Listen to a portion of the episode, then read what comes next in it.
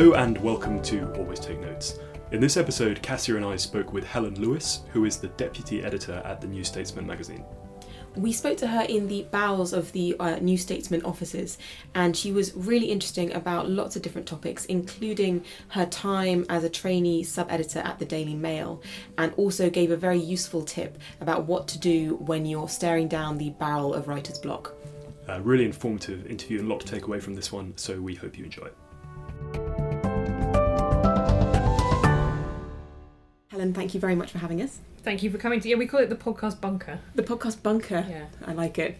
Um, could you uh, start off by telling us about your kind of entry into journalism? Um, I, yeah, deeply conventional, I suppose, in that I did English at university. I was at St Peter's College, Oxford, and then after that, I went to City University, where I did the what was then the postgraduate diploma in newspaper journalism, and I walked straight out of that into the Daily Mail trainee scheme as a sub editor. Um, and everyone at the time, I remember being quite sort of snobby about why no one would want to be a sub, and they'd kind of like, you know, don't you want to be a reporter? Don't you want to be kind of there in your flak jacket under fire? And I was like, yeah, but the bit that I really want to do is the bit where you take the raw materials and you kind of craft it into a, a package and a story, because that's on particularly on a mid market like the Mail. That's the bit where you actually tell the story. It's about the presentation. You know, the, the copy is a sort of starting point in a negotiation. It's not like it would be on a on a magazine like the New Statesman. So I did that for I think nearly five years, and then got a transfer over to the um, features commissioning desk. Uh, which was a rather more brutal environment than the, uh, the rather nicer waters of the uh, the news subs department. So I, after about a year of that, I decided to jump ship and ended up um, applying for a job here as assistant editor, which I got, and I did that for let me think two years, and then I got promoted to deputy editor, and now I've been ensconced ever since. So yeah, I've only I mean I've, I freelanced all over the place, and I did you know lots of shifts around the place, but I've only had two big employers in my career. And rolling back to the start, what was the the Mail like as a place to work, and particularly that training program we were just talking off air that Yeah. has a reputation for brutality and also locating you in a sort of grim northern town for an indeterminate period of time. Is that correct? I kind of talked my way out of the uh, the grim northern town. I mean, there are lovely northern towns as well, but um, you have to train in a very small village called Howden, which is outside Hull. Um, that's the Press Association's um, training base. So I went and did that. But because I'd already got um, a flat in London, I was in part in a flat. I kind of basically said that I just can't because the salary was then fifteen thousand pounds a year. I'm not sure what it is now. But, I mean, this was in two thousand and three, but nonetheless, like not that you know we haven't had exactly kind of Weimar style inflation. It was still a very difficult amount of money to live on at the time. Um, and I said, look, I just can't afford to pay my rent in London and pay Mm. rent even on a, somewhere that you find me. So they meant they let me off, and I got to do my um, my placement at the Metro, and then, which was then in um, in Canada Water, and then I and then I turned up early to the da- the Daily Mail, and it was fine. Um, a, a couple of different things about working at the Mail. Right, okay, let's not beat around the bush. It is a tough working environment. Mm. Like you don't produce a paper like that by just everybody kind of swanning around and having a lovely time and dropping in at three pm and doing a bit of work. It's it's it's incredibly demanding. What it did do, which I think is something that it doesn't get enough credit for, is it actually paid for you to be trained. So I'd already done a, a master's uh, nearly, but you know, in terms of actually the craft of teaching how to do stuff, they they paid for that, and that was a big investment that they, they made in you at the time. Um, I think it's less so now with with training for people for online. I think they kind of Mm. throw them more in at the deep end. So I think that, that that deserves some amount of credit because I think it's quite there's quite a lot of hatred towards the Mail from particularly from you know the left, which I consider myself to be on. But I think there are some very exploitative practices that happen at other places that are, that consider themselves to be much better than the Mail, but Mm. really use up and spit out young writers and just you know still want them to be writing the same loads and loads of pieces a day, but because they don't have the reputation of the Mail, kind of get a, away with it a bit more. But you know, it's um, it's not a, a friendly place to work. Um, certainly, Paul Dacre is an editor of enormous power. I think one of the very last editors who will ever have that kind of incredible power over the, the newsroom, which makes for a very muscular paper, but they also makes for a very very tough working environment. And is it true about the sort of the brutality of the of the night shifts? We I've had friends who have had miserable times, you know, living nocturnal, um, you know, very depressing lives. Well, at the time I was there, I was only the paper. I mean, so the, the Daily Mail website was this is how old I am. The Daily Mail website was kind of launched in its current glorious incarnation when I was there, and, and everyone was very very sniffy about it because we went, oh, it's got full of spelling mistakes. It's not going, you know, because you know there was, there was a real kind of craft about the subbing of the paper. People really took pride in it, and there were people who'd been there, you know, for thirty or forty years. You know, who will want to read this thing that's sort of riddled with typos? Turns out you put enough pictures of Kim Kardashian getting out of a car no one really cares if you've misspelled the in the second sentence. So um, it was very interesting to see that. But I only ever worked on the paper. I, I had a, t- a very short secondment. Uh, to online. But yeah, uh, so I was working to paper deadlines, which was a, in a way was a very freeing job. So the, the classic shift was three thirty in the afternoon till eleven thirty at night. First edition went around nine o'clock. Most of the time, the subs would then go to the pub, come back, do second edition. So again, a kind of last days of a, of a particular kind of Fleet Street life. Early deadlines on a Friday, so then everyone really did go to the pub. Um, but some of the shifts went on until three in the morning. But equally well at the time I started it we worked a, a four day week. That mm. then moved to a nine day fortnight.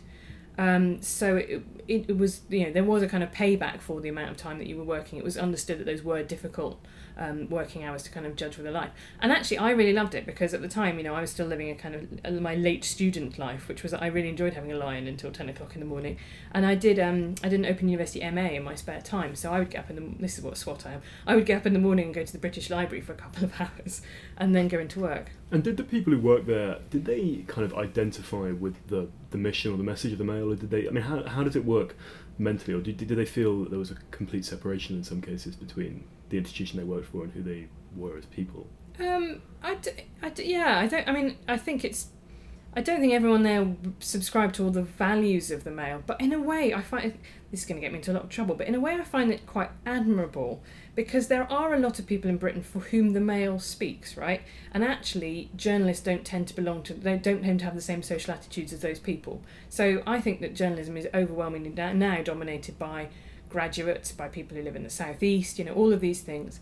Um, and actually, therefore, culturally, we are quite disconnected often from the large majority of people who, who read papers. So, you know, the majority of, as I think I understand it, Mail readers are C2DEs, you know, they're a bit older, they're much more socially conservative than most journalists. But I sort of think, in a way, although I think the Mail is often an extremely unnecessarily vicious paper, in terms of the attitudes that it espouses, it does reflect its readers more and therefore it will be slightly you know i think it, there is a slight disconnect between the journalists in the newsroom and their readers but I, I think it would be sort of strange if that weren't the case because of the cultural background that most journalists come from. One of the things i think is, is really sad you know when i worked there there were some incredibly brilliant subs, really truly kind of absolutely gifted in the way they could craft a story, write a very funny headline. You know, now we don't really have funny headlines anymore because everything has to be, I you know, mm. written for Google, uh, for, so a robot understands it rather than a human finds pleasure in it. But you know, and these people had often, um, you know, left school at sixteen without maybe any qualifications, worked on a local paper, and just because they were really good, worked their way up. And I remember one of them saying to me, "Well, that won't happen again. You know, your lot won't ever have to sit through twenty years of council meetings because we were the graduate trainees. So there was this kind of old journalism versus new journalism model that was going on. Another thing from that period in your life that we wanted to talk about was that you um, saw a potential um, problem uh, in young journalism or for young journalists in that there wasn't this very strong um, network and you created kind of a, networking event that ran for, for several years. Can you talk more about that and, and why you felt it was important to do that? Yeah, I felt there used to be a kind of Fleet Street culture and it was one of the things that attracted me to being a journalist, you know, reading things like Michael Frayn's Towards the End of Morning or Scoop by Evelyn Waugh. Not that those are kind of models for what you want journalism to be like, but they made journalism look like a quite a fun you know, full of people who didn't take themselves too seriously, people who were, you know, who, who saw the kind of essential ridiculousness of the job. And that didn't happen when you were sitting. Someone once described the Daily Mail offices as looking like a third world travel agent. And uh, they really, like, they really do, right? There's just a really unpleasant carpet and these sort of weird ventilation stuff and, and, and strange internal lighting. Um, even though it's, you know, in a very plush bit of London in High Street, Kensington. Um, and I just thought this is really strange. My job is basically to sit in a you know miles away from a window. It's most it's dark most of the time I'm working anyway. This doesn't kind of you know feel like I'm part of a kind of community of journalists. Never mind the fact that I'm not meeting people who work on other papers.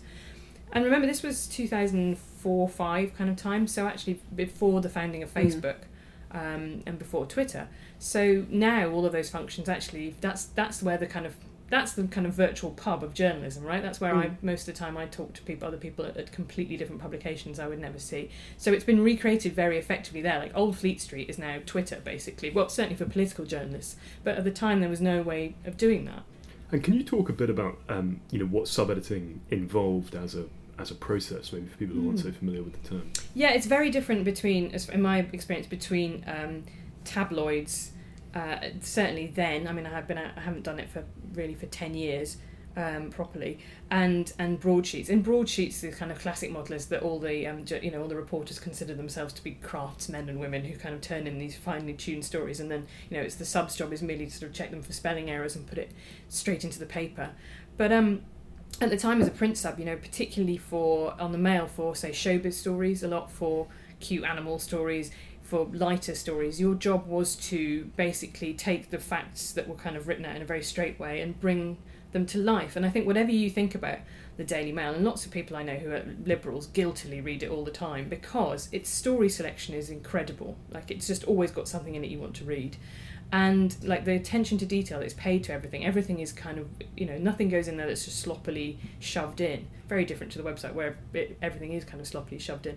Um, so that's what the subs did. They kind of created that paper. It's also weirdly, I think, slightly analogous to The Economist in the Mm. sense that this, there is a, a distinctive Mail style to everything that runs through that paper, just DNA, that is absolutely surpasses any individual writer. And actually, the writers have to kind of become maley rather than you know, and they can, and it, which can be very flattening. And I think probably you can make the same criticism of The Economist. That actually, as a read, it can almost become slightly monotonous because you're just getting the same thing. There's not a you know, and whereas if you read something more like maybe The Guardian, there is a bit more. You know, you have Mm. people from lots of different. I, you know, I would, I would wish them in some ways in the Guardian people from a wider range of political backgrounds. But yeah, the Mail has got this sensibility that runs absolutely through it, and it's the subs really who kind of create that because everything goes through them. But Do they make stuff up? no, no, no, no. I mean, they no. what, how, how, how, how would they make stuff up? Well, I don't know. It's just a, it's just a fairly straightforward question. I mean, it's a big, rich organisation. You'd have to be pretty, um, you'd have to be pretty confident that you weren't going to get sued. I mean, that's one of the things that is interesting about it is it takes legal risks that other places wouldn't because it's got such a big mallet to wallop people with. Um, you know, and they they slightly fetishize their bravery over the Stephen Lawrence case. I think as a way to deflect criticism on race issues more generally.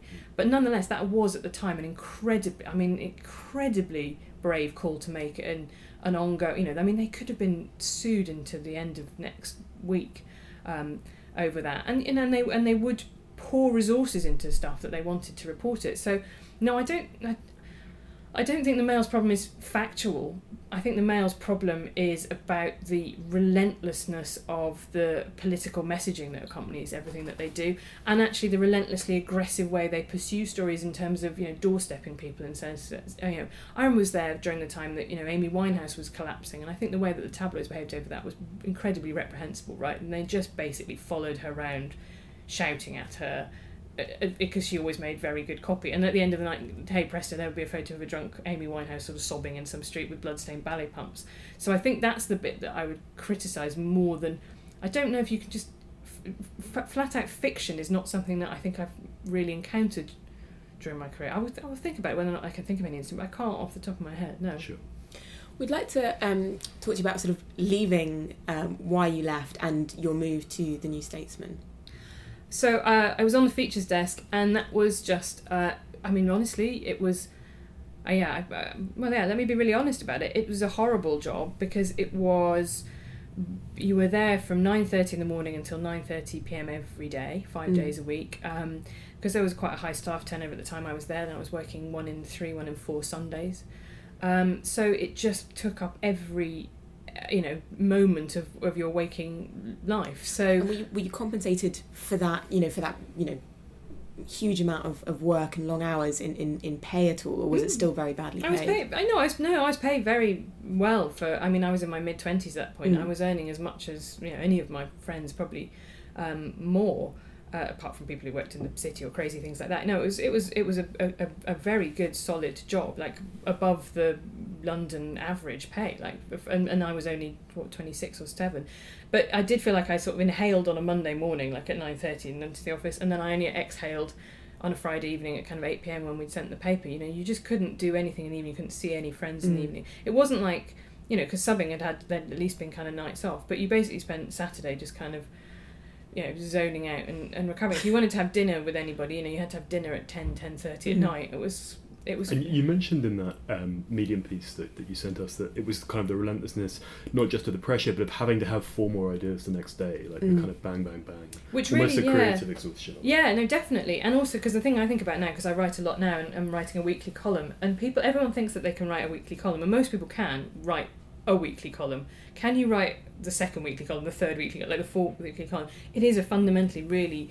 creatively exhausting process. I'm not, I'm not comparing it to going down a mine or anything, but you know what I Mm. mean. It is a lot harder than people think because actually you've just got to have more and more ideas. So the mail was kind of good training for that, and also about not being precious about the idea that this is my you know my masterwork when I pick because you just have to throw things into Mm. the bucket and kind of um, see what sticks, and also about not being lazy. I remember. I remember they bought Patrick Barkham, a Guardian writer, who wrote a book about butterflies. He, I I think it was like there are fifty butterflies in Britain, right? Fifty species of butterfly, and he tried to do a quest to see every single one. So they bought this. What does the Mail decide to do because it's the Mail? To run it on a Saturday with every single species of butterfly as a border around the page, and we had to label them all and check that they were all different, and then we got the male and female of each one. And I sat there for like three hours checking, looking at these bloody butterflies that were virtually identical, going, right, that's a marsh fritillary, right, that's a lesser tailed. And I just thought, this is only the Mail. I remember when I did a placement at the Times before I even started the Mail, where there was a graphic of every British soldier who'd been killed in Iraq. This was, would, have, would have been when I was at the Times on a scholarship, I think. And the Mail had gone and found a photo of everybody, and their paper had everyone, and they, the picture desk had done all that amount of research. Mm. And that was the thing that, that I saw that everyone else kind of admired um, about the Mail. I remember I was doing a placement at the Observer, and one of the editors there said, you know, because I, I was agonised because I've always been quite left wing about whether or not I should go and work on the Mail. And she said, you know, the thing is, they like what doesn't kill you will make you stronger. Mm. Like they will, you know, you won't take any shortcuts. It's not a place where you're allowed to be lazy.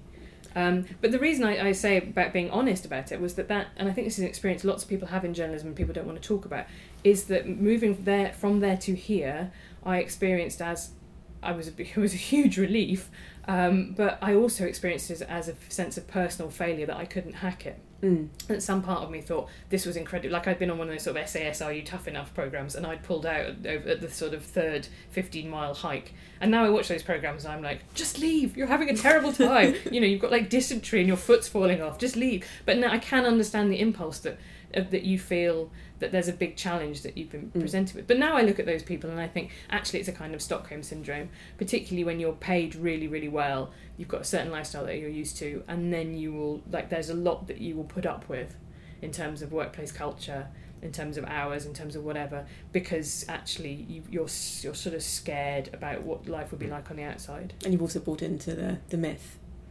Yeah, not so much. That's that's. I'm not. There's. I'm not sure. There's a lot of people there who are thinking that they're kind of, you know, as they lay out a spread about Not the myth of a the, the kind of mail, I mean. but I mean the myth of, of that kind of Fleet Street way of life Yeah, and I mean, working hard and being tough enough. I mean, it's a very, very macho kind of place. I think that's the thing Mm. that's really noticeable. I'm sure, you know, it has has always had a certain number of female executives, but as a kind of culture, there were a lot of men there whose wives didn't work. Mm. Um, Have you read Alex Starritt's novel The Beast? no, but he was also a, a sub on the mail. So lots of people I know who were subs kind of were like, yeah, he, we, we always knew he was sort of writing a novel in his spare time. This is a novel we should say based on a newspaper that you know its origins couldn't possibly be stated, but you know Alex was a sub at the Mail, and it is an interesting examination of a certain Yeah, I must I must read it, but I don't know whether or not I've just I bought that um, Adrian Addison's book Mailmen that's all about the history of the Daily Mail. And I Mm. started sort of flicking through it, and then I sort of thought, Why this am I doing really, this It's like you know, I just I don't think anyone who was in the you know Korean War read a lot of stuff about the Korean War afterwards. I know that's a terrible comparison to make, but I just thought, no, hang on a minute, I I lived through this, and quite a lot of it was quite unpleasant. I don't think I really want to live through it again. Thank you. Well, let's not dissect any further. Could you um, talk about your move here and what it, you know, your, your start of your of your time here? Yeah, you, the thing that's really fascinating is, so, you know, if, if, there's a, if there was a feature on the, the mail, and maybe it was your commission, then you'd have kind of first crack at writing the headline on it, and then a load of ex- executives would come in and all rewrite it, and then usually at about 9, 10 p.m., Paul Dacre would come along, and then he would rewrite it to what you had originally done, and then you just think, why have I, I could have been home so much longer ago. Um, and then I remember my, my second week here, Jason, our editor, I sort of said to him, this headline, wouldn't it be better as this? And he went, oh yeah, just yeah, just just change that then. And I kind of went, hang on a minute, where are the other like 19 people who are all going to kind of put their finger in this pie?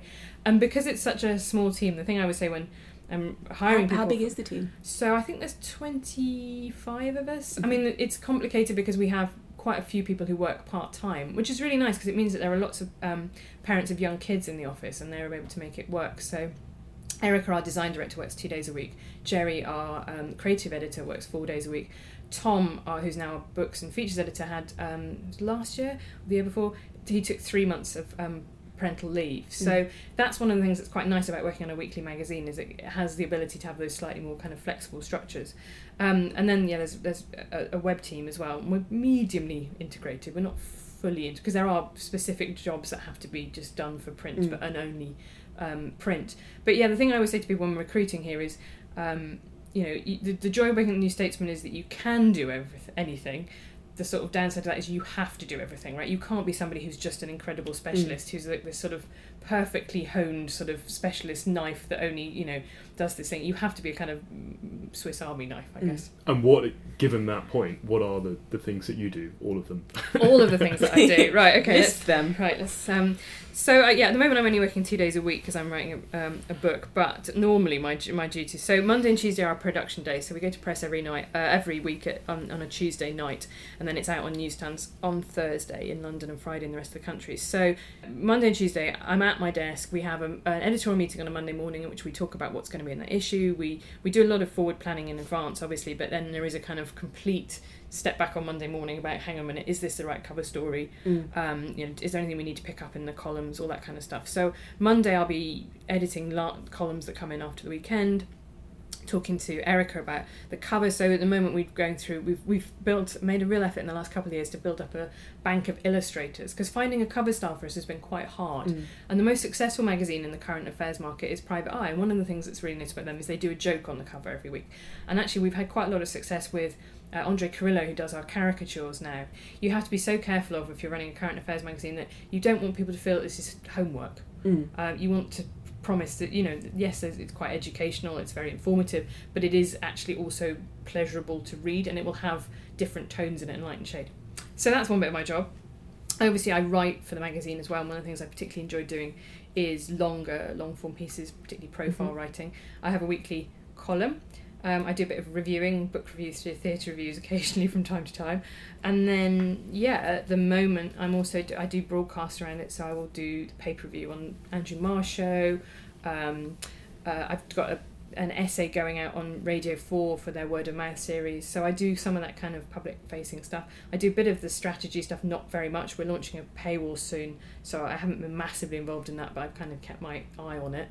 Uh, and then what else already? Oh, and I'm writing a book. Yeah, that I mean that keeps me busy. and the, the editor himself, is he, how hands on is he at a place like this? Is he sort of rolling up his sleeves and, and doing those tasks as well? Is, is he taking sort of more strategic direction while you run the place day to day? No, he's. Uh, we don't have a, a publisher or managing editor, so he does a lot of those functions. So he does. Yeah, he is tied up a lot with that kind of um, the business side of it and business development. But no, he um, his his interests particularly are philosophy. He's a philosophy graduate and also um, world affairs. And he's been really instrumental in bringing in writers like um, Shiraz Maher and John Bew, both out of King's College London. And his sort of particular expertise and interest is in either about big political ideas or big um, geopolitics ideas. You know, we we've been very strong on Syria, for example, on charting the kind of rise of ISIS and then the kind of complications that arose from from that. Which is, you know, I'm interested in that kind of stuff, but it's not my particular passion. So, you know, what our interests are are quite complementary in that sense. And then the other senior editor is, is Tom, who now works across books and features, and he comes from a literary background, so he's very much interested in ideas and things that are kind of coming out of um, fiction and non-fiction. So we've got a kind of we've got a good spread ac- across us in terms of the things that we're interested in, and that means that we all tend to edit our own writers that we've kind of brought in, Mm-hmm. um, and we all tend to edit around the things that are our particular specialism. You know, I wouldn't feel massively confident editing four thousand words on. Uh, yeah, on on what's happening in, in, in Syria, it's not my particular you know, I mean, you should as an editor be able to deal with anything because you just go a bit slower and you check everything a lot better. But in terms of actually being able to capture, well, hang on, what's the what's the kernel of this piece? What's the new thing that I'm finding Mm. out here? You know, I, my my specialisms are more about things like tech, for example. Um, and yeah, obviously feminism is a big interest of mine, um, and, and and cultural stuff more broadly. I think we're going to return to the kind of the nuts and bolts of commissioning and editing a little bit later. But could we just zoom out for a second and talk about um, if do you have like a sort of a thumbnail um, sketch version of the New Statesman and the role it performs sort of in the ecosystem of of British um, journalism? Oh yeah, okay, that's a that's a dangerous question. Um, so it was founded in 1913 by the Fabians by um, Beatrice and Sidney Webb. Um, and published some really interesting stuff early on, both around poverty, uh, it published Virginia Woolf, it published uh, Rebecca West, it uh, published a terrible interview by H.G. Wells with Stalin in which he said, "Oh, how's Stalin?" There's a great one which says, "Stalin, it seems to me that I'm more to the left than you," or something like that. Think, it was it's a kind of terrible model of a really incredibly fawning political interview, which we republished for our centenary. So. Um, Jason's vision of it has always been that one of the problem the, the, statesman is least good when it is in the you know it's very closely aligned to the Labour Party or very doctrinaire about being on the left. He was always wanted it to be sceptical and plural and independent, and that's been yeah that is a challenge now when there is a lot of pressure from the left to be well as they say it roll in behind Corbyn.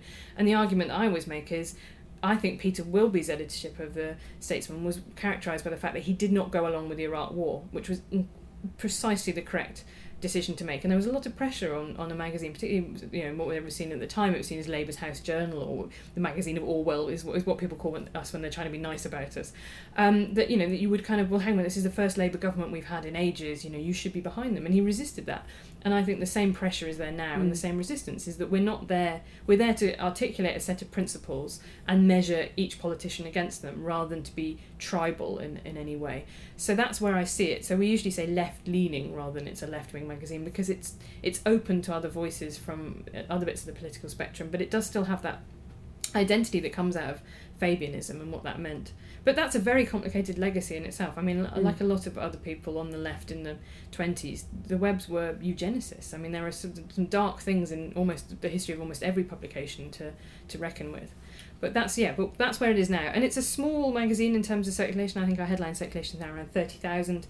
Um, that depends on you know fluctuations in in newsstand.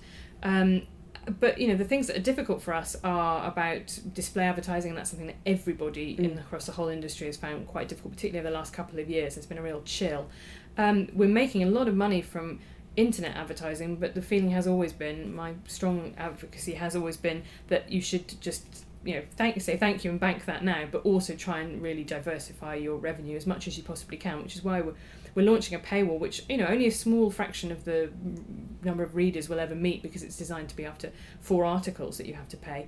But it will mean that people who do use us all the time end up paying, which I think is actually on principle is something that I think is really important. Mm. I think it's really interesting. You know, the Guardian is doing very well out of membership, but also about donation. Like even they won't say, yeah, you know, they, they, there's still a kind of ideological resistance to the idea of a paywall, but not now to the idea of that people mm, that, need know, to pay. That need to pay.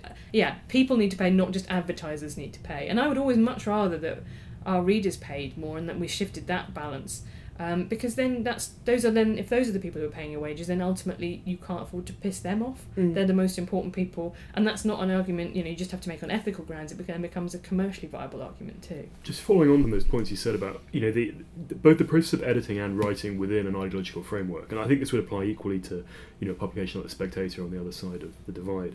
How if you're you're kind of working in the in, I suppose the would it be fair to say the two big ideological areas you're working in would be kind of broadly speaking left wing politics in the magazine and feminism and some mm. of your own interests. How does that shape the decision making process in terms of what you know what you're putting in? I suppose the, the classic example that springs to mind is didn't during the Spanish Civil War the New Statesman spiked a piece that Orwell ran criticising Republican excesses, you know, yeah. and that that always seems to me to be an example of of some of the potentially quite difficult or dangerous pitfalls you can get into where you are a publication with a political stance. So how do you go about walking that line, as it were. And I suppose, yeah, particularly with the Corbynite piece and so forth as well. Yeah, I think there's a. I think it's really interesting those discussions about because there's a big sort of thing about people getting spiked and, and and sometimes pieces deserve to be spiked. I was thinking at the weekend about remember Julie Burchill's terrible article she wrote about transgender people for the Observer, which she wrote as off the back of defending Suzanne Moore for a piece that she wrote for us, and it was just full of gratuitous insults. And eventually they wiped that from the internet, like they wiped it off the Observer website, which was uh, yeah borderline the correct decision to do. But really, at someone at some point should have said, what what is what is the editorial outcome of publishing a load of gratuitous insults about a marginalised group? It's not advancing the conversation. It's not making a good faith argument about anything, right? It's just it's just there to be mean for the sake of it. So I think it's very easy. I think there are some people on the left who see any kind of editorial i- intervention as being kind of censorship, and it's needlessly self-dramatizing because editing is nothing but censorship, right? You're constantly deciding who you're not going to publish, what you know, how you're going to which, it's choice, right? yeah, which bit you're going to cut. Like it's not like there there is no magazine in history that just says to every everyone in the world send us stuff and we will publish everything that you want to write. That's so that's YouTube comments, isn't it? Um, and and therefore they're quite grisly as a as a result. So um, so I think that what we try and do is work out where the limits are of for example, what things are hate speech, what things are gratuitously offensive to no purpose, what things are tough and people might find them incendiary, but we think there is a genuine point that is being made there in good faith. And I think that's one of the things that I always think of when we're publishing something that I feel is going to get us into trouble is is this a is this true? Is this something that needs to be said? And is it being said in good faith to advance a cause you know or advance a principle that i believe in? Um, and i think what happens sometimes is that you know the pieces that you, you don't want to be able to stand up and defend would be pieces that are just need there's someone just i think my colleague stephen described them once as just like a man walking into a room and dropping his trousers. You know those pieces where they're just there's no point to them other than just to be like are you triggered libs? or whatever it turns out to be they, they don't actually add anything to the conversation apart from petrol. Um, so I think I, I would, you know, I, I would always defend us publishing stuff that people find really challenging within those limits. Is um, what role does diversity um, in a newsroom um, play into this? Because obviously, what is offensive can change dramatically with, with who's doing the judging. Yeah, and, and the media as a whole is, is really undiverse. But um, I've been thinking a lot about this recently because I got into trouble a while ago. Some a writer on the internet said, "Oh, I criticised the shadow cabinet, which at the time didn't have very much ethnic minority representation." And someone said, "Well, how much ethnic minority representation does the New Statesman have?" And I said, uh, based on the figures at the time, it's twenty percent BME. And they said, "So it'd be about how many in senior roles?" And and I said, "Well, at the time, our chief sub editor was um, was a black woman." And this person kind of kept coming back at me, and I said, "Well, look, and I think there is a problem." That needs to be addressed. And actually, but actually looking at the headline figures only gets you so far because where the problem is is is, is en- at entry level. Um, and actually if i you know we put out an advert for uh, a senior editor role or for a political correspondent then particularly in politics those applicants will be overwhelmingly male and they will be overwhelmingly white. They will be overwhelmingly oxbridge graduates right? So actually just you, you know by the time you get to that point you the problem is already Mm. incredibly entrenched so what I wanted to do, and, and we've run for several years, is um, funded by the Wellcome Foundation, is a program for BME aspiring science journalists. Because I think what actually you really need to do is just give more people the opportunities at, at the start, um, so that then actually your applicants look much more like the population at, at large. Um, because it's very hard, twenty or thirty years in someone's career, to be able to, to, to fix that problem. For for women particularly, as I say, one of the things that's nice about working on a weekly is that on print that we're able to be slightly flexible about about working hours, which I think is very helpful. Um, but you know, I look around the media. I do feel there is a huge attrition of women at senior levels. I think most journalism courses probably now majority female. They certainly were when I was at City. It was a majority women. And then you know, there, there I have absolutely no problem recruiting women in their twenties. Women in their thirties and forties Mm. more difficult because they tend to move sideways either into PR, which is just much more stable and more regular income, or into freelance writing. Um, and I'm deputy chair of women in journalism, and this kind of conversation came up a gr- among a group of senior editors. And the conversation basically came to the fact that no, you cannot have it all. And actually, almost every woman in in that room who was very senior and had children had done something. Like either their husband had given up work, or they had gone to be- a foreign correspondent for a while, or they had hired in an enormous amount of help which they could only afford because of the salary, salary was quite high. Um, so I think that you know, in terms of gender, the problems are really deeply structural and related to care work, Mm. and also related to the insecurity of it as a career and the hours, and you know, particularly being a reporter, you know, you might be asked to kind of go off and at seven o'clock at night to Manchester if there's been a terror attack or something like that. Well, that's just fundamentally very hard to do if you've got a, well, if you're you know if you've got a two year old, or if you're looking after an elderly parent. So, yeah, I I- I think that diversity is an enormous problem, but my problem is that whether or not it's being fixed so I, I was thinking about writing about this, and I think if you tell the whether or not a diversity scheme is working by whether or not it costs any money.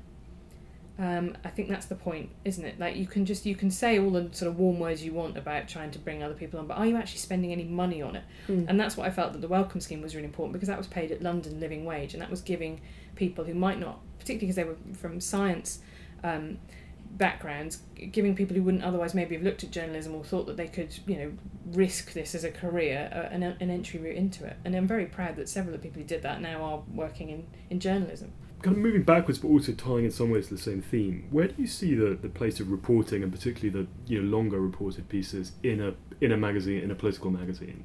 And I suppose the extension of that is, you know, it, you were talking earlier about you know the, the, some of the tensions between editorial decisions and and the stance of the magazine with with regard to I suppose opinion led pieces. But what I'm always I feel another tension. What I feel the, the idea of reporting is you go out and you sort of test your preconceptions against the world. And if the world says they're wrong, Mm. you acknowledge they're wrong. You know. So how does that fit? Commissioning and editing that kind of thing with the the magazine again. Yeah, I mean, I don't think there's a conflict with that at all because you have to go where the reporting takes you. And actually, I find, I don't know about you guys, but when you're interviewing somebody, particularly somebody who's been involved in big controversies, it's best to just put it to them flat out, right? Which is say, look, the criticism of you is X. Like, what is your response to that? You're just not trying to kind of tiptoe around it. But you know, we've done some very challenging reporting. I was just thinking, because um, of all this stuff about the Telford child sexual exploitation stuff, Mm. Daniel Trilling, who was an assistant editor here, is now editor of the New Humanist magazine, did a piece from I'm going to get it wrong about whether it was it was Rochdale rather than Rotherham, um, and and really prodded into some of that stuff about the nighttime economy, about the, about race and class that was really difficult in that. But you've just got to just listen to what people are telling you, and, and that's what that's the only point of reporting, isn't it? That that it you might actually end up with um, you know, we're coming to completely different conclusions than the ones that you, you went in with. And I don't think we'd have any problem publishing that because you don't commission someone, particularly to do something like that, which you have to invest a lot of time Mm. in,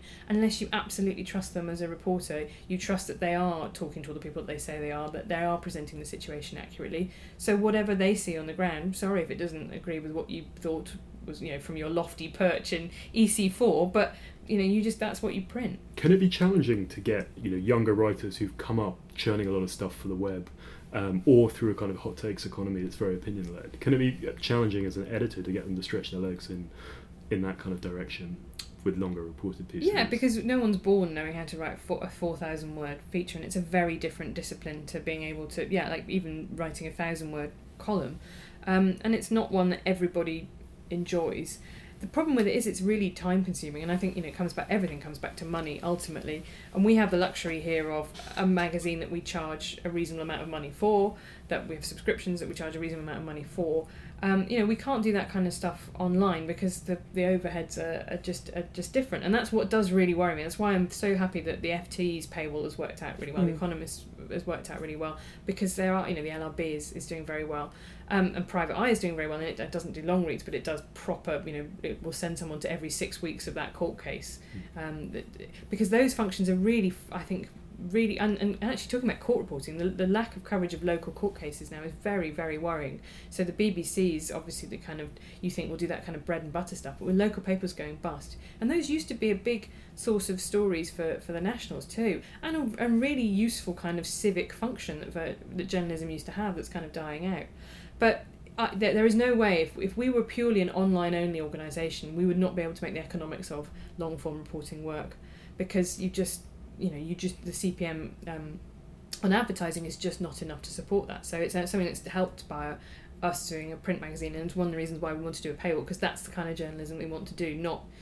yeah, I just you know I'm and I I I, I am someone with extremely strong opinions, and sometimes I will write a, what you uh, yeah like a hot it is yeah it is a hot take. It's like sometimes my takes are extremely hot, but you kind of that's not done for effect and I'm not doing nine of them a day because I've been asked to on you know and that's the only way to make to make money and I think there is a real worry I have about young journalists who come in and particularly the only way that they can so lots of young journalists now I think really want to be opinion economists in the way that my generation all wanted to be foreign correspondents. That was the kind of glamorous sexy thing that you got a lot of love for.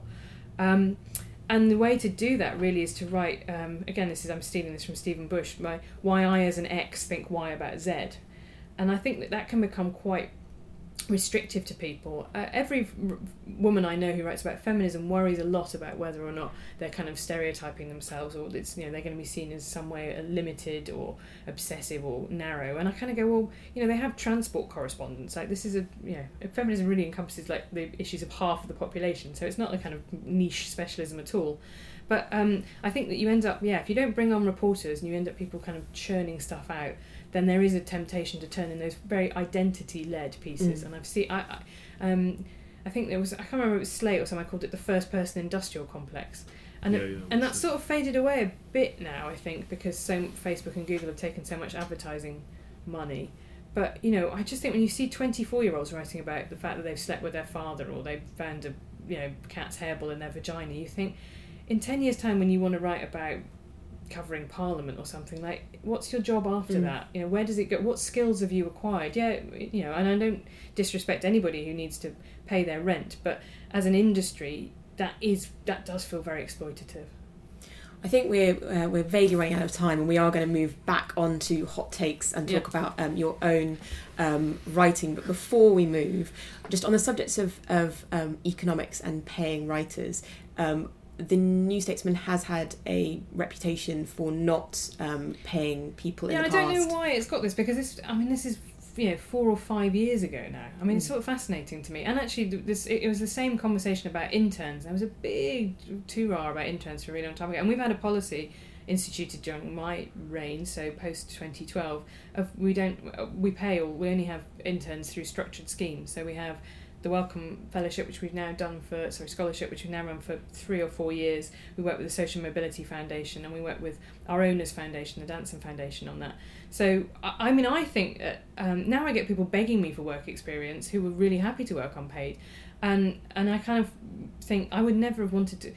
Because the way the work experience works, right, is either you have people in for a week and actually they're a, dr- and they're a net drain on your resources because you need to teach them how to use Mm. computer systems, you need to show them the lure, you need to, you know, whatever. And mostly they want to kind of write blogs, which you then, if they do that, you have to sort of spend a lot of time editing and working them, and showing them through drafts. And so actually they get a lot more. It's essentially teaching time, really. Mhm. That, but taking someone away from their job. Or you do the old model, which was definitely an operation when I was a young journalist, of people who would be unpaid interns for like eleven months. Yeah, And at that year. point, then then it's really tipped, right? And then pay, the organisation is getting a lot more out of them Mhm. than they're getting out of it, and it's narrowing journalism down to people essentially whose parents live in London, so they can stay in their spare room, or who are just incredibly wealthy. Um, so yeah, we don't have unpaid internships, and we uh, we pay we pay for all our pieces and have done now for years. It's but it's really fascinating. What about the, the administration of pay? I mean, again, so I'm I kind of did my first long form pieces for the New Statesman Yeah. years ago and was you know remain grateful for the opportunity that I had to do that. But I had, we were talking off air beforehand. I think you know getting paid, and this wasn't you know in recent years, but getting getting paid by the New Statesman was I mean I think you know the most onerous experience I've had with any publication ever in my entire life on two continents. Right, you I'm very very sorry about that. Um, um, I think it's when you're a small organisation and we are part of a bigger organisation. It's just we just the, the infrastructure is just not as as robust as it is somewhere that's you know um, you know I, my favourite freelance commissions are from the BBC right because uh, although they just send you endless amounts of paper they send you like two lots of paperwork for the same thing but they pay you instantly on time because it's a massive massive organisation and it has always been the, the case that smaller publications have been a lot more dragging their feet on it. it as an editor, it's incredibly frustrating if, if if there's some kind of hold up. Often because there's only one person who can sign off payments, and that's the kind of thing that holds it up. Um, but yeah, I, it's one of the things that is uh, ultimately out of the control of editorial. Right? It's it's not. Although I mean, it seems, and again, this is not in the current regime, but I remember, you know, when you're like calling for the fifteenth time to chase your thing, Mm.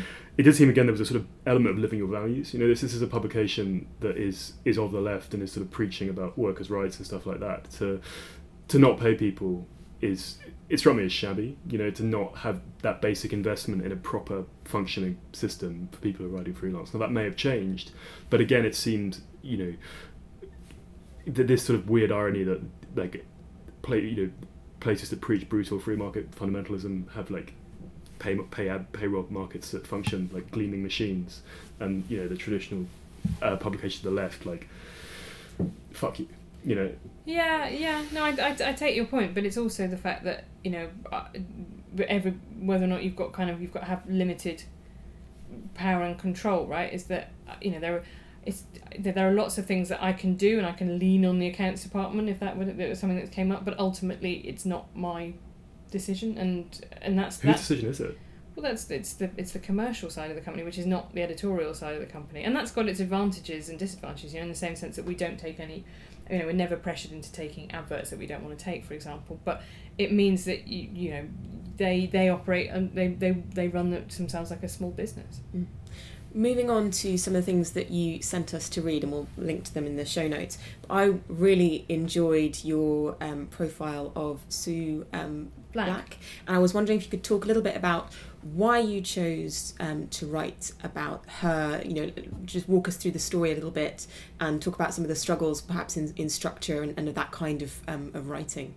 Yeah, let me try and remember what the first in- original inspiration for that piece was. I think it was from the fact that she did maybe the Life Scientific with Jim Al-Khalili on Radio 4 and she talked about her career. And I was really struck by the fact that she had, um, she both did lots of stuff about identification of, of dead people.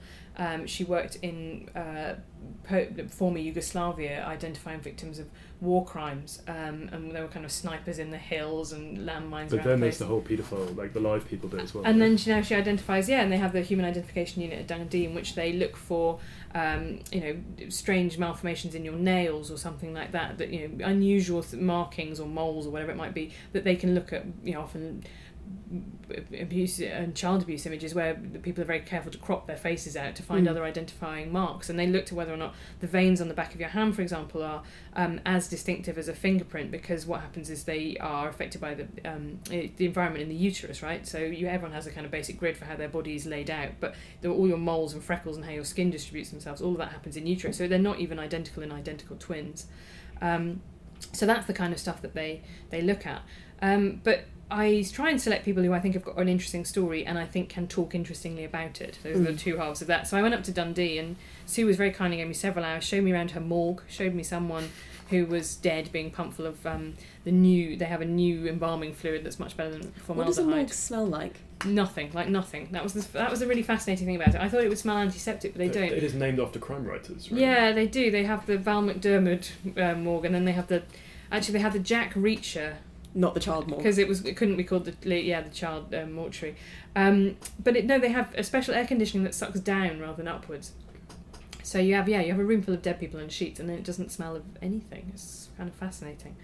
Um, but I you know I, I just thought she had a phenomenal story to tell and is such so as far as I can tell completely unaffected by it. And you know has children herself um, who are now grown up, but but was looking at all these images of incredible cruelty and pain.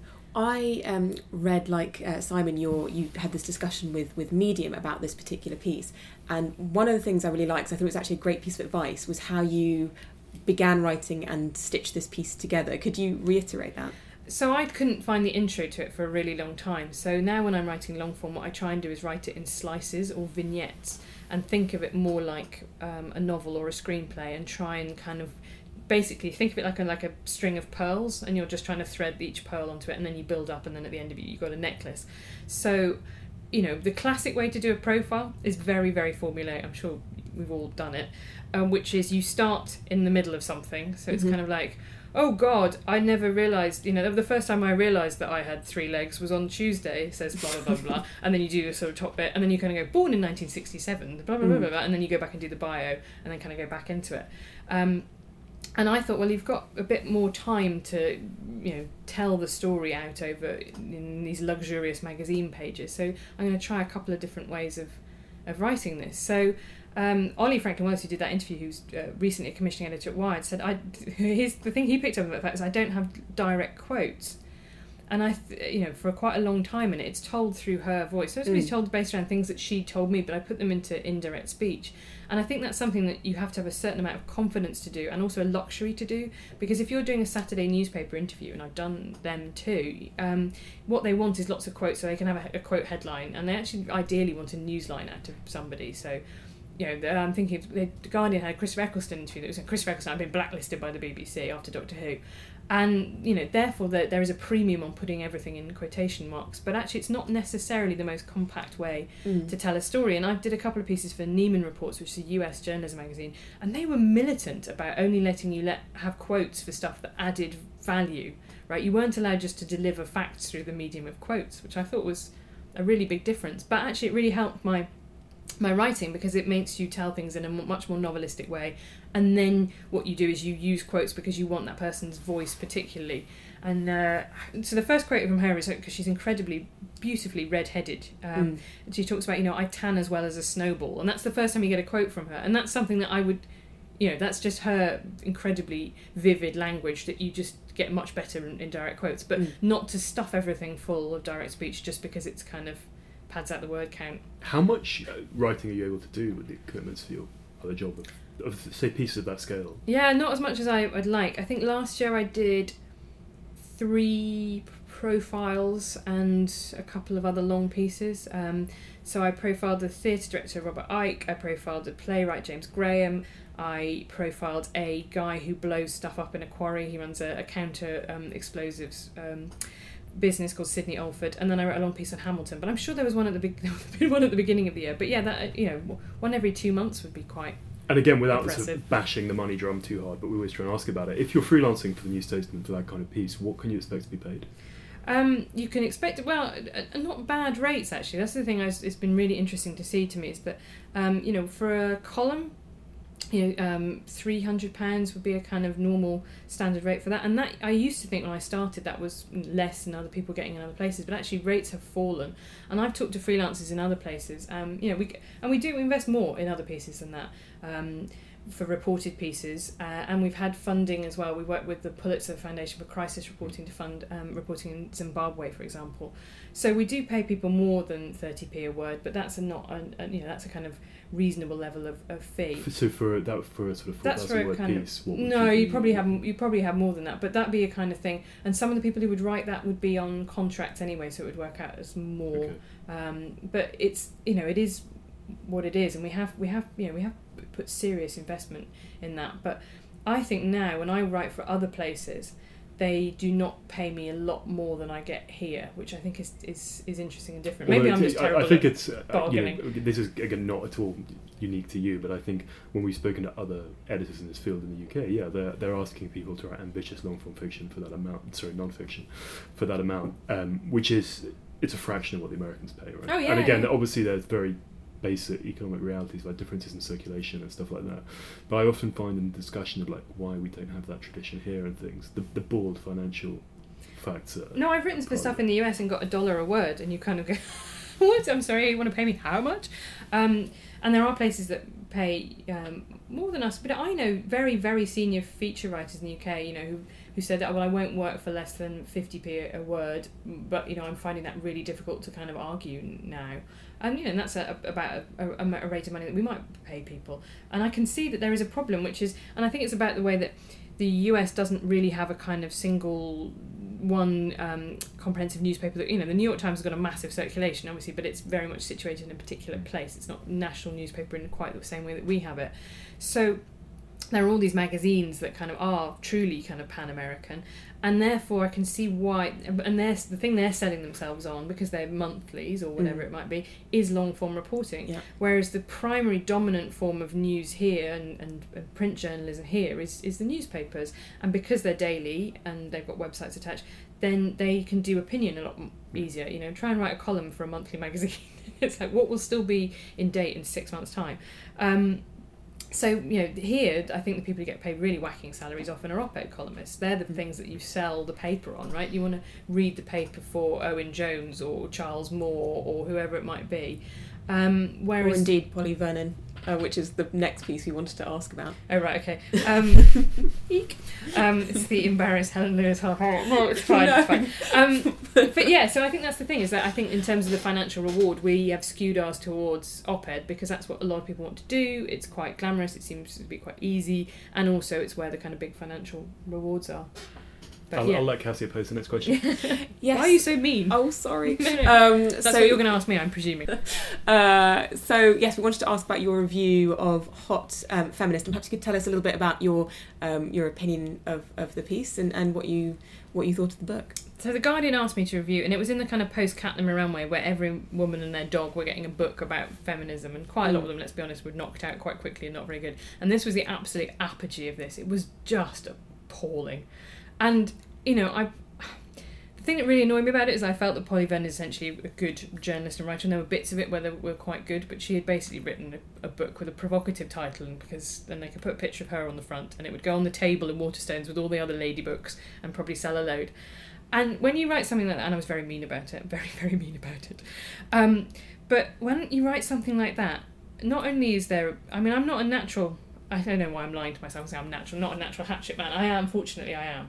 Um, and I actually try and restrain myself and be nicer most of the time. She said that Helen is currently wearing a jumper Yeah, that says feminist- feminist, killjoy. Feminist killjoy. That is my role in life. But do you know what? And I still feel like this about when you, you know, when and, and quite often when you're a critic, you know, you will know people, and like, you know, theatre criticism I think is riddled with this, right? Is that everybody sees each other at press nights, and you will have to Mm. run into people that you've been really horrible about, and then that kind of world, it's very hard not to have kind of conflicted loyalties. I mean, the Mm. ideal critic is basically a kind of sociopath who never leaves their house. Um, because then they will never be tainted by any kind of personal friendships or relationships. But in a situation like that, I just think, you know what, that book was probably selling for what, ten ninety nine? Some people that's an hour's pay, right? That's a lot of money. And the same thing, particularly when I'm reviewing theatre, which the prices are often crazy, right? A stall seat for Mm. sixty five quid, or even a seat in the balcony is twenty five quid. So if two of you are going to get fifty, you know, never mind a babysitter, never mind anything else. Then your duty is to those people to go. I respect this your it? money. Don't spend it on this crap. Mm. and if that upsets people that you're going to have to run into at a party, then sorry. Like that's just they should have. I don't know. That's when I get quite cold, and I just think, well, you should have made it better then. Mm. Were you conscious of, um, you know, perhaps a sort of structural tension here, which is that if you know this word, feminism or this movement makes a play for encompassing the hugely divergent experiences of millions of women of different things, you know, in any walk of life, it seems that there's going to be disagreements and, and disputes, and there needs to be a debate and a discussion. But that's very difficult to square with a like a line of thought and theory that claims to be representing. 51% of the population, right? I mean, do you, are you is that a tension you're conscious of? It's not that. entirely how I see. I don't see feminism as representing fifty-one percent. I see it as an intellectual tradition that seeks to kind of unpick the structural dynamics of gender. I know that Right. probably sounds like an incredibly fine distinction, but um, there is a there was a particularly a couple of years ago a real tendency to sort of say like anything that a woman does is empowering and therefore feminist, right? Right. So if I wear high heels. That's feminist, and you kind of go, well, no, it's not the same as saying you can't wear high heels and be feminist, but you can't just reclaim things, um, or the idea that you know just you know women yeah women doing stuff is sort of innately feminist in itself um, that's Mm. a very strange thing that We were kinda discussing comes this before um, when we were, yeah, I find the same. But I think this is a neat segue into something that you do believe, Mm. which is that you're now currently um, writing um, a book. And Yeah. could you tell us a little bit more about that? Yeah it's a history of feminism in currently nine fights who knows how many n- number of fights will be by the time i finish Proliferating. Um, yeah, it might be a hundred thousand fights. Um, but what I wanted to do really was, I thought that you know, um, Caitlin Moran's book was phenomenal, and, and uh, I think awakened an entire generation um, to feminism. But she wrote it very much from the prism of, of kind of writing it from her life outwards, and, and did encompass a lot of theory in that. But I think that there, to me, it's such a rich intellectual tradition and a practical tradition that I think has really been lost. I think we're really terrible at um, telling those kind of stories. I remember Harriet Harman had a thing. wh- wh- The reason that she wrote her memoir, she said, was that she was tired of turning to the index of New Labour memoirs and finding herself not there. You know, and she was deputy leader of the party for a really long time. She was involved in some of its most crucial legislation, like the Equality Act, um, and just being kind of just that all being sort of slightly written out, basically. So what I wanted to do was talk to a lot of second wave feminists while they're still around. You know, a lot of them Mm. are in their seventies and and eighties, um, and go back a bit further and kind of sort of say, well, hang on a minute, how did we get to here? Um, you know, it's a movement that is incredibly splintered, but that's not a new thing at all. So Mm. I've been just writing a chapter on the vote, and the, you know, there were only around. I think it's like about a thousand to fifteen hundred militant suffragettes. Were lots of people who kind of moved in and out of the Women's Social and Political Union, and were in, you know, obviously lots of suffragists too, and from other unions too. But you know, even within that many people, they had some pretty spectacular. One load of people flounced out quite early on. Their biggest donors, the Pethick Lawrences, left in I think 1913 in a spectacular falling out with the Pankhursts. Right, these are not new. Like the idea that Mm. feminism is riddled with tensions is not. There was no prelapsarian time when everyone in feminism really got along. Even in the vote, which brought together women from such incredibly different political traditions. You know, you had sort of proper like left wing anarchists versus people who then went on to be fascists in the 30s. Were all in the same movement because it was just for one Mm. thing. But even then, it was riddled with tensions. Talking of w- with tight for time, but I think this would be an interesting place to, to wrap up on. On the, the practical traditions, can you tell us a bit about how the practicalities of, of selling that book worked? You know, agent, publisher, how did that all, and also you know fitting it with your other. Yeah, people had, had said to, uh, had asked me for quite because I write a lot of columns on feminism. Did I want to write a book on feminism? My standard reply was, I'd rather put my hand into a bear trap. Thank you very much. Um, and I remember when I told um, another journalist that I was writing this book on feminism, he said, "Oh, really good. I look forward to the spiteful Sarah Vine review in the in the Daily Mail." and that's the problem is you have to go into it knowing that there are a couple of things that will definitely happen. One is that all the people who hate feminism and think you've gone too far will just say that you know you're a kind of whiny, joyless, whatever. And two, there will be everyone will pick it apart like nobody's business, and like they wouldn't do to a book by a man for the one thing that you've left out um, and, and overlooked. And, I who had- will be those pickers? Will that be other feminists? Um, because we just apply, a, I think you know, look at Hillary Clinton. We just apply a higher standard of scrutiny and perfection we expected from from women. Um, and I talked to Robert Webb. He wrote um, off, you know, he wrote a, a book called How Not to Be a Boy, which is an absolutely beautiful book. Mm. But it is incredibly analogous to Caitlin Moran's book. So her book is really about um, a working class girl in a kind of chaotic family where lots of people didn't go to school. Um, you know, there were loads of kids, and uh, in the Midlands. Um, and and kind of what she learned from that and how her life developed, along with some insights about gender along the way. Robert Webb's book is about a boy from a chaotic family, you know, there's some insi- with his dad and violence and drink in the Midlands, and using that to make some insights into gender. And what there has not been, Rob's book has been incredibly successful, is just that frenzied level of why haven't you covered this? Why haven't you done this? Mm. What about this? And I said to him, you know, has anyone raised like you know why there's no discussion of transgender issues in the book? And he said well no. And i said what about race? And he said well i talk a bit about the fact you know there was one black guy at my school and we called him black steve because this was the 80s and you know political correctness hadn't got as far as uh, you know lincolnshire um, by this point. Um, but you know there was not this sort of expectation that he could speak one universal truthful male experience which i think was the standard Mm. that was applied to caitlin moran's book which is just it's just it looks like being progressive but it's actually incredibly conservative because it's just applying a, just a much higher bar for people uh, for women to, to clear I I think. mean, I think that was the point I was trying to raise earlier. That you Yeah. know that like, but do you not see that that sort of one thing follows the other? If you know, maybe not yourself, but there are people who, at you know, writing these columns, you said like, I am X because of Y. Therefore, I can talk on Z. Like making a play from their identity to some universalist point. Mm. That that that is a road that leads to you know why doesn't this as you say this impossible criticism why doesn't this represent everything Yeah, and it's an argument I've had with people about the media's coverage of transgender issues when there is a big strain of activist thought that says that only trans people should write about the subject. And I've argued back and said, well, actually, feminists have had a critique of gender for a really long time. And actually, I find that fundamentally quite a conservative position because it's sort of saying if you're going to, you know, fundamentally redefine what, when take away and say you can't talk about biology in relation to being a woman, for example, it's actually all about gender identity and not a kind of fusion of the two, as I think it probably is then you've, you've, you've redefined everyone. Like, not just your own group, but everyone's group. And I think a lot of those kind of, when they're writing, people are writing from that very one perspective, it's sort of imagine, I think it's very much there's no such thing as society, right? If you say you can only write about immigration if you're an immigrant, you ignore the experience that everybody else has lives in a society that's shaped by immigration. And I understand the impulse behind it from from marginalised communities, and I feel very strongly in the case of women that you don't want only men writing our stories and writing our lives, but equally well, I don't think you can ever just have a conversation that is only by people who who purchase entry by their kind of identity token, because that's fundamentally a sort of weirdly, yeah, libertarian kind of conservative outlook. There's not one that I subscribe to.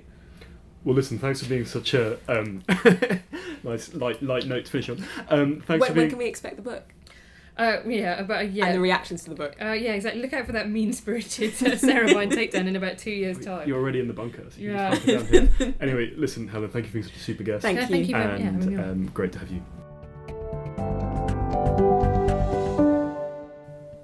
Hello, it's us again with a swift update from our lives. Cassia, what have you been up to? I have been. I've, I've had sort of a, a bit of a, a deadline whirlwind, uh, which is what happens when you're freelance. Um, and so I've spent the last few days kind of manically trying to um, get pieces and, and, and write them as, as fast as possible, which is one of the reasons why I think I like that piece of advice from Helen um, so much. Simon, how about you? Uh, I'm having a week off. Which is for a change, which is quite exciting, um, I filed a section of my book. Uh, Uh, um, what kind of section of your book? a much it? too long section of my book. How much longer was it than what you intended? Uh, three times as long. yeah. No, no, that's- Simon's poor editor. um, yeah, yeah. Well, it was better, I think. Uh, anyway, Three in, times better. in response to that, they've delayed publication of my book. Um, but I think that's for the best. Um, so yeah, I'm taking this week off, um, and then back to the the endless grindstone uh, next week. Anyway, this has been Always Take Notes, hosted as ever by me, Simon Akam. And me, Cassie Sinclair. Our producers are Olivia Crellin, Ed Kiernan, and Liz Davies. Social media is by Zara Hankier, and our graphic design is by James Edgar. We're on all manner of social media. You can find us on Facebook and Instagram at Always Take Notes. We're on Twitter at Take Notes Always, and our website is alwaystakenotes.com. And as ever, do please leave us a review, it really helps. Thank you for listening.